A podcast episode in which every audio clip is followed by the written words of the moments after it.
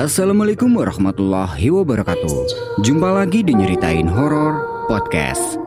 Seperti biasa, pada kesempatan kali ini aku akan menceritakan kisah horor yang akan membuat kalian merinding mendengarnya. Buat kalian yang punya pengalaman horor dan ingin diceritakan di sini bisa cek infonya di kolom deskripsi. Nah, seperti apa kisahnya? Stay tune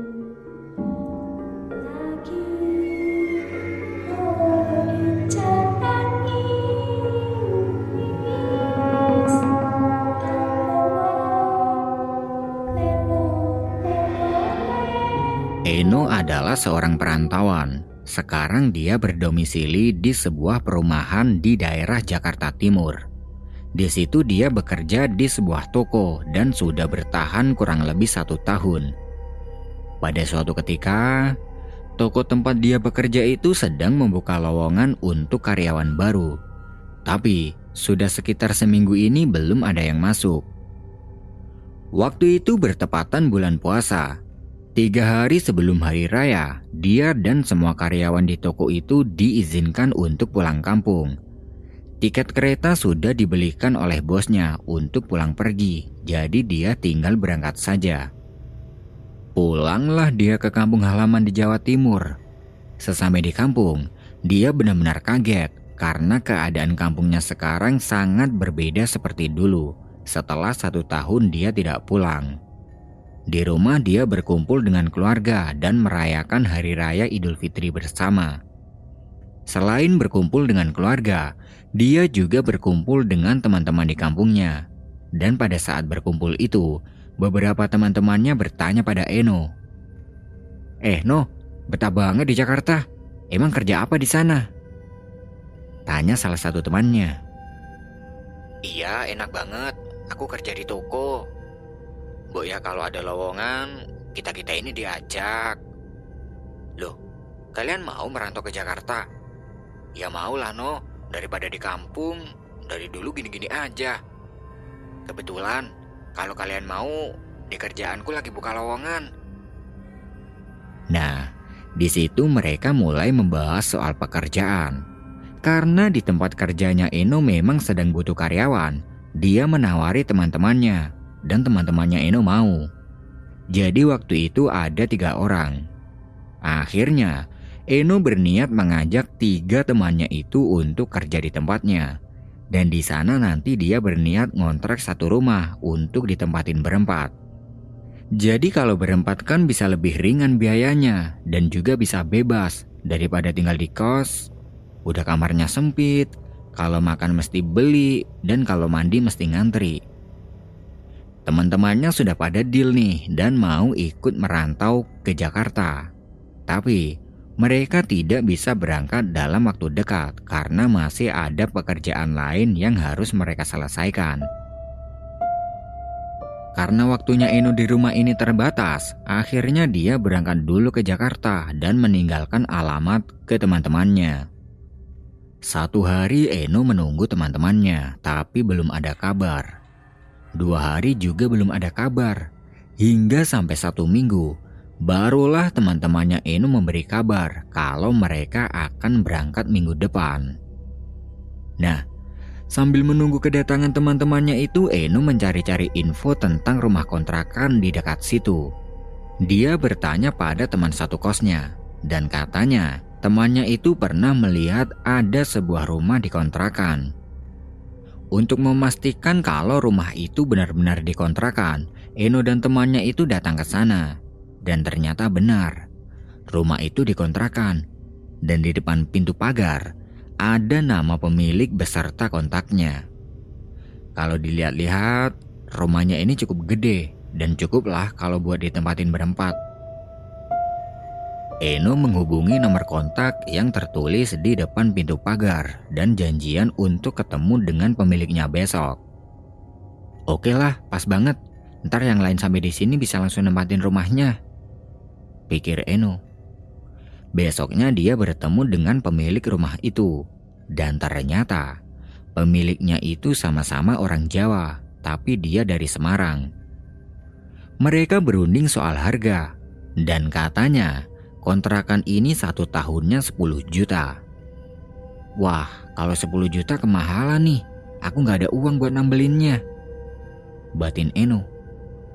Akhirnya dia bernegosiasi dan dia mintanya bayar bulanan. Awalnya, kalau bayar bulanan itu tidak bisa, tapi karena sama-sama orang Jawa, akhirnya bisa, tapi satu bulannya dihargai satu juta. Eno berpikir, berarti kalau ditempati berempat, ntar patungannya 250 ribu. Oke lah, Eno setuju, dan dia nambelin dulu uang sewanya. Setelah deal, besoknya rumah itu sudah bisa ditempati, tinggal tunggu teman-temannya sampai di Jakarta. Besoknya Eno bekerja, dan hari itu ada beberapa karyawan baru yang sudah direkrut oleh bosnya. Tulisan lowongan pekerjaan juga sudah tidak ada. Wah, gimana nih? Kalau gitu teman-temanku nggak bisa kerja di sini dong. Batin Eno. Dia bertanya pada bosnya apa lowongannya masih ada. Dan kata bosnya, semua lowongan sudah terisi. Di sini Eno bingung. Ini ntar anak-anak mau gimana? Mau dicari ini kerja di mana? Dia ngobrol-ngobrol dengan teman kerjanya dan bercerita tentang teman-temannya itu. Dia juga bertanya, barangkali di luar ada lowongan pekerjaan, tapi temannya itu tidak tahu. Tapi dia mau bantu mencarikan. Salah Eno juga sih, kenapa sebelumnya dia tidak memastikan dulu ke bosnya tentang lowongan itu. Dan teman-temannya Eno juga bersalah, kenapa datangnya ini nggak lebih awal. Akhirnya ya udahlah, ntar tanya saja sama teman-teman di kos, barangkali di tempat kerjanya ada lowongan. Sepulang kerja, dia bertanya pada satu teman kosnya dan temannya itu juga bilang tidak ada. Dia kerja sebagai cleaning service di sebuah hotel. Eno semakin bingung. Bagaimana nanti kalau teman-temannya sampai di sini terus belum ada pekerjaan? Dia tidak berani bilang ke teman-temannya karena tidak enak. Soalnya tempo hari dia sudah memberi janji. Lagian, rumah juga sudah dia bayarin untuk satu bulan. Akhirnya ya udahlah, Nanti kalau teman-temannya sudah sampai di sini, dia akan tanggung mencarikan mereka pekerjaan. Nah, singkat cerita, datanglah itu teman-temannya Eno ke Jakarta. Karena bertepatan hari itu libur, dia menjemput teman-temannya ke stasiun. Sebut saja teman-temannya Eno itu adalah Udin, Hasim, dan Irfan. Terlihat teman-temannya Eno sangat senang karena bisa melihat keramaian ibu kota dan mereka langsung menaiki bus menuju ke rumah kontrakan yang sudah disiapkan. Gimana Jakarta? Seru kan? Seru, tapi serem juga kalau tiba-tiba ada begal di jalan. Tenang aja, yang penting jangan kelihatan gugup aja kalau di jalan. Eno belum memberitahu tentang lowongan itu karena waktunya belum pas. Sesampainya di kontrakan, mereka langsung istirahat dan saat itu Eno belum bisa tinggal dengan teman-temannya karena kosannya dia masih ada beberapa hari lagi. Jadi niatnya Eno ingin menghabiskan dulu sisa kosnya. Nah, ketika yang lain sedang istirahat, Eno kembali ke kosan dan bilang sama mereka kalau nanti sore dia akan ke sini. Di kosan, Eno semakin bingung karena sampai sekarang dia belum dapat info lowongan pekerjaan untuk teman-temannya itu. Dia bertanya lagi ke temannya yang bekerja di hotel kemarin, dan dia juga bilang belum ada info. Akhirnya sudah tidak ada jalan lagi. Mau tidak mau dia harus bilang ke teman-temannya. Dan di sini Eno berniat menjamu teman-temannya itu dulu sampai mereka mendapat pekerjaan. Sore harinya, dia datang ke kontrakan dan mengatakan tentang lowongan itu pada teman-temannya. Beruntungnya teman-temannya Eno ini bisa mengerti dan mereka juga merasa bersalah karena telah datang ke Jakarta. Nah, udah nih. Sore itu mereka berempat bersih-bersih rumah. Karena waktu itu rumahnya ini sangat kotor. Debu menempel di mana-mana dan banyak bekas cairan hitam yang mengering di lantai. Kalau dilihat-lihat, ini rumah sepertinya sudah sangat lama tidak ditempati. Ketika sedang bersih-bersih, tiba-tiba Eno mempunyai pikiran tidak enak tentang rumah ini. Seakan-akan rumah ini terlihat sangat suram. Tapi Eno tidak mau berpikir negatif dulu. Ya mungkin saja dia masih belum terbiasa sama rumah ini, makanya terlihat suram. Jadi rumahnya ini ada dua kamar tidur, satu kamar mandi, dan lantai dua. Tapi lantai atas tidak ada bangunannya, alias balkon. Tangga menuju ke atas balkon itu terbuat dari kayu. Malam harinya, sekitar jam 7, Eno minta tolong pada Udin dan Hashim untuk beli nasi di warteg depan. Jadi kebetulan di dekat situ memang ada warteg yang buka sampai larut malam. Udin dan Hasim pergi beli nasi, sementara Eno dan Irfan menunggunya di rumah sambil tiduran di kamar depan. Nah, ketika sedang tiduran di kamar depan, tiba-tiba Irfan merekam video ke sudut kamar. Eno cuek saja, karena mungkin Irfan ini sedang ngetes kamera HP-nya. Tapi kok dia ngerekamnya itu lama banget. Eno bertanya, Ngapain, Van? Lagi ngetes aja. Ngetes kamera? Enggak, katanya makhluk halus itu bisa kelihatan kalau dari kamera. Enggak tahu kenapa, mendengar itu tiba-tiba Eno langsung merinding. Maksudnya si Irfan ini apa? Kok tiba-tiba ngomongin makhluk halus? Dia bilang lagi nih ke Irfan. Ya nggak gitu juga, Van. Kelihatan itu kalau nggak disengaja. Kalau disengaja gini mana mungkin? Irfan langsung mematikan kameranya dan tidak membahas soal itu lagi. Tidak lama kemudian, Udin dan Hashim datang dan mereka makan-makan. Setelah makan, mereka ngobrol-ngobrol gitulah membahas pekerjaan. Dan sekitar jam 9 malam, Eno pamit sama teman-temannya untuk kembali ke kosan karena besok dia kerjanya shift pagi. Baliklah dia ke kosan. Besoknya, Sepulang kerja dia datang lagi ke kontrakan dan mengajak teman-temannya keluar. Ya siapa tahu nanti menemukan lowongan pekerjaan. Keluarlah mereka berempat. Mereka jalan menyusuri ruko yang kebetulan tidak jauh dari kontrakannya. Tapi tidak ada satupun lowongan kerja yang mereka lihat. Akhirnya ya udahlah, Eno mengajak yang lain untuk jalan-jalan ke mall biar teman-temannya ini seneng karena dia tahu di kampung mana ada mall seperti ini.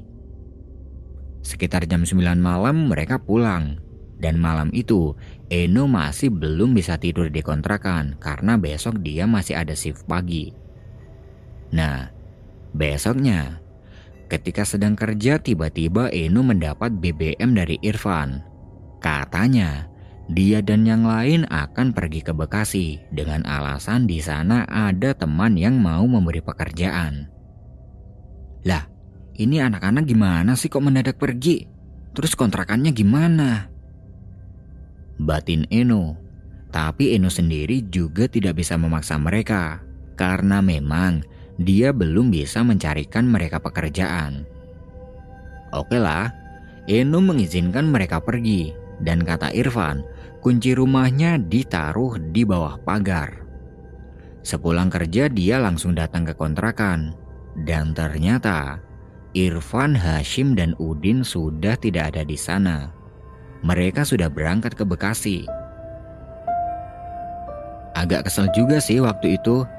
Soalnya ini kontrakan sudah dia bayarin pakai duitnya. Eh sekarang malah ditinggal gitu aja.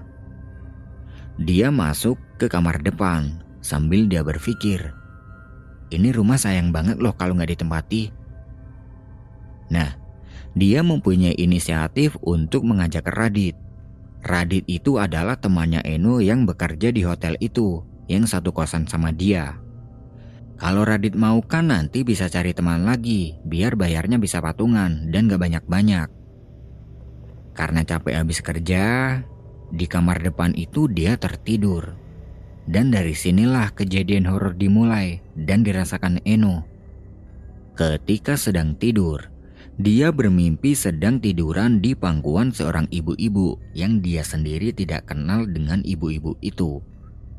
Ibu itu mengelus-elus rambutnya Eno. Tidak lama kemudian, Eno bangun.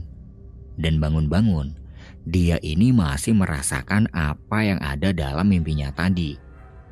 Ada yang mengelus rambutnya Eno dari belakang, dan itu terlihat telapak tangannya sedikit dan sangat terasa. Sontak Eno langsung melihat ke belakang. Dan tangan yang tadi mengelus-elus itu tiba-tiba langsung hilang. Eno tidak mau berpikir negatif dulu. Ya mungkin saja itu tadi terbawa dari mimpi. Dia melihat jam sudah menunjukkan jam 4 sore. Dia balik ke kosan dan nanti malam dia berniat tidur di rumah ini. Daripada nganggur, orang udah disewa juga kan?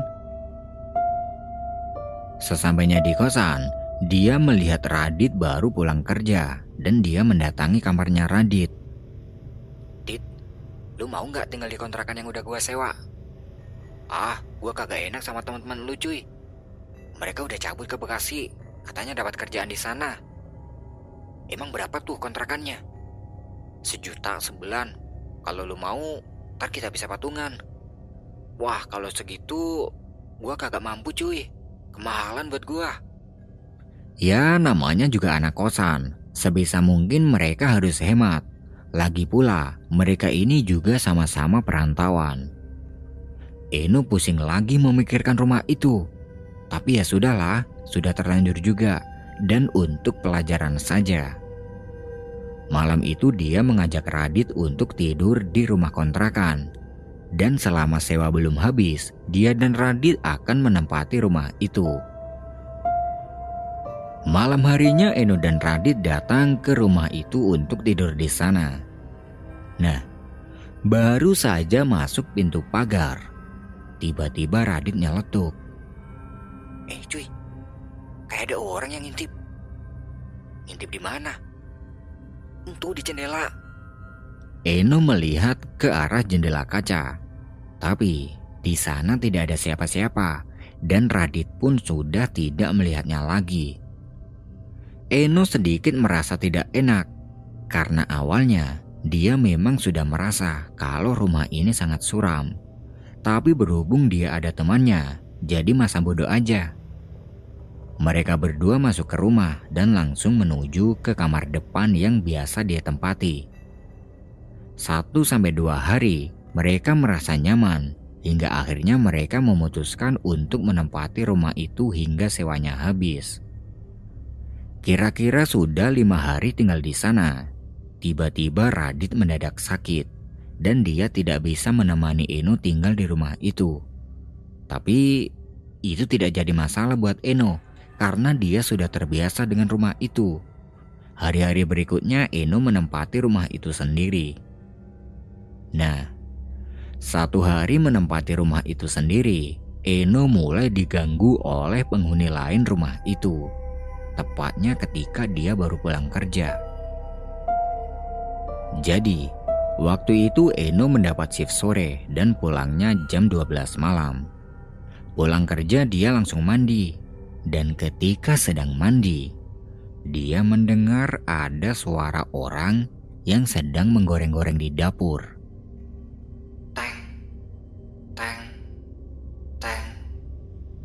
Jarak kamar mandi dan dapur itu memang berdekatan. Keran air yang tadinya menyala langsung dia matikan untuk mendengarkan lebih jelas suara tadi. Dan ternyata benar, itu terdengar sangat jelas. Teng, teng, teng. Malam gini siapa yang goreng-goreng? Di sini kan gak ada orang lain selain aku. Batin Eno. Merinding dia langsung menyelesaikan mandinya, dan setelah keluar dari kamar mandi, dia menengok ke arah dapur. Tapi di sana tidak ada siapa-siapa. Kompor pun tidak ada, apalagi wajan. Terus, siapa tadi yang goreng-goreng? Apa mungkin tetangga sebelah ya? Dia menganggapnya begitu, karena rumahnya Eno dan rumah sebelah ini memang berdekatan. Dia pergi ke kamar depan untuk mengganti baju. Kemudian dia nyolokin teko untuk membuat kopi. Di kamar depan itu dia minum kopi sambil sebat.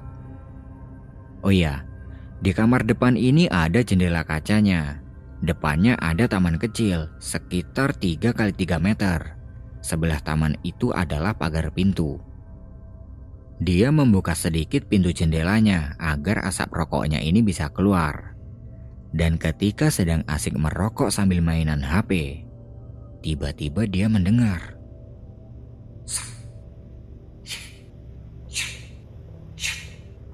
Suara orang yang sedang menyapu di taman.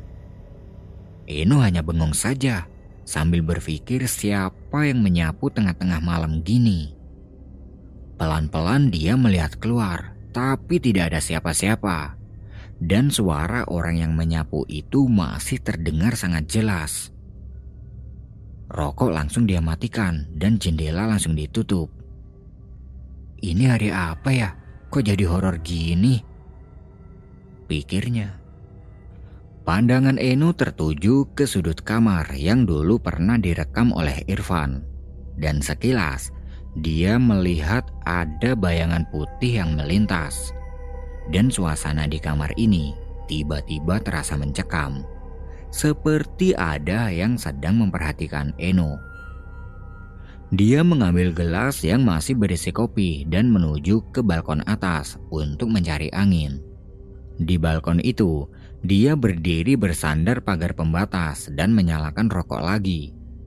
Tidak lama kemudian, terlihat seperti ada orang yang sedang berjalan di balkon sebelah rumah. Eno memperhatikan orang itu. Ngapain malam-malam di atas, Mas?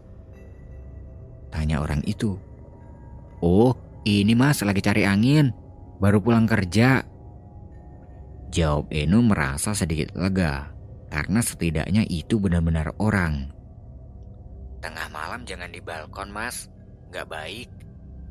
Iya mas, abis di dalam panas banget. Mas sendiri ngapain malam-malam di atas? Saya udah biasa di sini kalau malam. Mereka sedikit ngobrol-ngobrol dan katanya nama masnya itu adalah Kiki dia tinggal di rumah sebelah itu. Tidak berselang lama, Kiki pamit untuk masuk dulu. Katanya dia mau membantu adiknya yang sedang masak dan menyapu halaman. Sampai di sini Eno merasa lega. Oh, berarti yang kedengeran masak tadi memang dari rumah sebelah dan yang nyapu itu mungkin adiknya Mas Kiki. Eno sudah tidak merasa takut lagi setelah rokok sudah habis, dia masuk untuk tidur. Nah, besok malamnya, sepulang kerja dia naik lagi ke atas. Karena menurut Eno, udara di atas ini sangat segar. Di situ dia ngopi sambil ngerokok seperti semalam. Dan lagi-lagi, dia didatangi Mas Kiki dari balkon sebelah rumah. Ngapain malam-malam di atas, Mas? Oh, ini mas, lagi cari angin. Baru pulang kerja. Tengah malam jangan di balkon, mas. Gak baik. Iya, mas. Abis di dalam panas banget. Mas sendiri lagi ngapain malam-malam di atas? Saya udah biasa di sini kalau malam. Eno tersentak. Loh, ini kan percakapan kemarin malam. Dan setelah ngomong seperti itu tadi, Mas Kiki pamit dengan alasan yang sama, yaitu mau bantu adiknya yang sedang masak dan juga nyapu. Eno heran, kok yang dikatakan Mas Kiki ini sama persis seperti kemarin malam. Akhirnya ya udahlah. Setelah rokok sudah habis, dia kembali masuk. Baru saja dia masuk dan menutup pintu balkon. Terdengar ada suara orang yang sedang menggoreng-goreng di dapur. Mendengar itu Eno terdiam dan pelan-pelan dia berjalan menuruni tangga kayu ini. Sesampainya di bawah, dia langsung melihat ke arah dapur. Dan di dapur tidak ada siapa-siapa. Tapi suara wajan itu masih terdengar jelas. Seketika itu Eno merinding. Dia langsung lari ke kamar depan dan menutup pintunya rapat-rapat. Di dalam kamar dia tidak berani ngapa-ngapain, hanya diam saja. Sempat berniat mau kembali ke kosan, tapi dianya tidak berani keluar kamar. Hingga akhirnya, Eno memilih mengabaikan semua itu dan berusaha tidur. Lampu kamar sengaja tidak dimatikan karena takut. Belum sampai tertidur, terdengar ada suara langkah kaki yang jalan menaiki tangga.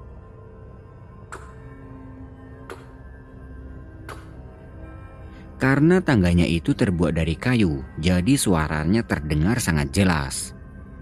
Niatnya Eno yang ingin mengabaikan tadi itu batal. Dia menelpon teman kosnya selain Radit, dan untung saja temannya itu mengangkat teleponnya. Eno minta tolong pada temannya itu untuk menjemputnya di sini dengan alasan urgent. Tidak lama kemudian, Datanglah temannya itu pakai motor dan Eno mengemasi barang-barangnya. Kenapa cuy? Tanya temannya itu. Udah, ntar aku ceritain di kosan. Jawab Eno terburu-buru. Baliklah mereka ke kosan. Sesampai di kosan, dia cerita ke temannya itu kalau dia habis diganggu hantu di rumah itu. Dan sama temannya malah diketawain. Oke lah, Kejadian horor malam ini cukup sampai di sini, tapi Eno masih penasaran ada apa sebenarnya di rumah itu. Besoknya sepulang kerja, dia sama temannya yang menjemput itu datang ke rumah Mas Kiki dengan tujuan ingin tahu tentang rumah yang dia kontrak itu. Siapa tahu saja dia mengerti, sekalian ingin silaturahmi. Tapi, rumahnya Mas Kiki saat itu tertutup rapat. Dan kalau dilihat-lihat, ini rumah sepertinya tidak berpenghuni. Bingung dong, lalu dia tanya ke tetangga depan rumah. Bu, rumah ini apa nggak ada pemiliknya? Mas yang ngontrak di depan rumah itu ya? Iya bu, saya baru tinggal di sini seminggu yang lalu. Oh, pantesan. Rumah sebelah kontrakan itu udah lama ditinggal pemiliknya. Dan sebenarnya itu satu rumah sama rumah yang mas tempati. Tapi sekarang udah dipisah. Kenapa dipisah, Bu? Ceritanya panjang, Mas. Yang jelas beberapa tahun yang lalu dua anak pemilik rumah ini meninggal karena kesetrum listrik. Dan semenjak itu ayah dan ibunya pindah rumah. Rumah yang kanan itu serem, Mas. Banyak orang sekitar yang sering lihat penampakan di situ. Makanya sekarang rumahnya dipisah dan yang satunya dikontrakin. Apa jangan-jangan yang meninggal itu adalah Mas Kiki yang aku temui di balkon? Pikir Eno. Eno tidak menceritakan soal itu. Dia berterima kasih pada ibu itu dan kembali ke kosan. Sesampainya di kosan, dia menghubungi si pemilik rumah itu untuk memberitahukan kalau dia tidak memperpanjang kontraknya. Nah, beberapa hari kemudian dia ingat sama teman-temannya yang dari kampung itu. Dan berhubung waktu itu dia sedang ada libur, dia berniat main ke Bekasi untuk menghampiri teman-temannya. Sesampainya di sana, Irfan, Hashim, dan Udin cerita kalau mereka pernah melihat cewek yang sedang masak di dapur. Ada orang yang lagi mandi dan juga ketemu sama Mas Kiki di balkon. Bedanya, Mas Kiki minta pada mereka untuk meninggalkan rumah itu karena dia tidak nyaman. Pernah juga si Halim ini kakinya ditarik-tarik ketika dia sedang tidur. Oleh karena itulah Irfan, Hashim, dan Udin pergi dari rumah itu. Dan karena merasa sungkan sama Eno, mereka tidak berani cerita. Nah, itu tadi adalah sebuah kisah horor yang bisa aku sajikan ke kalian semua. Buat yang masih stay, aku ucapin terima kasih dan tunggu kisah horor selanjutnya.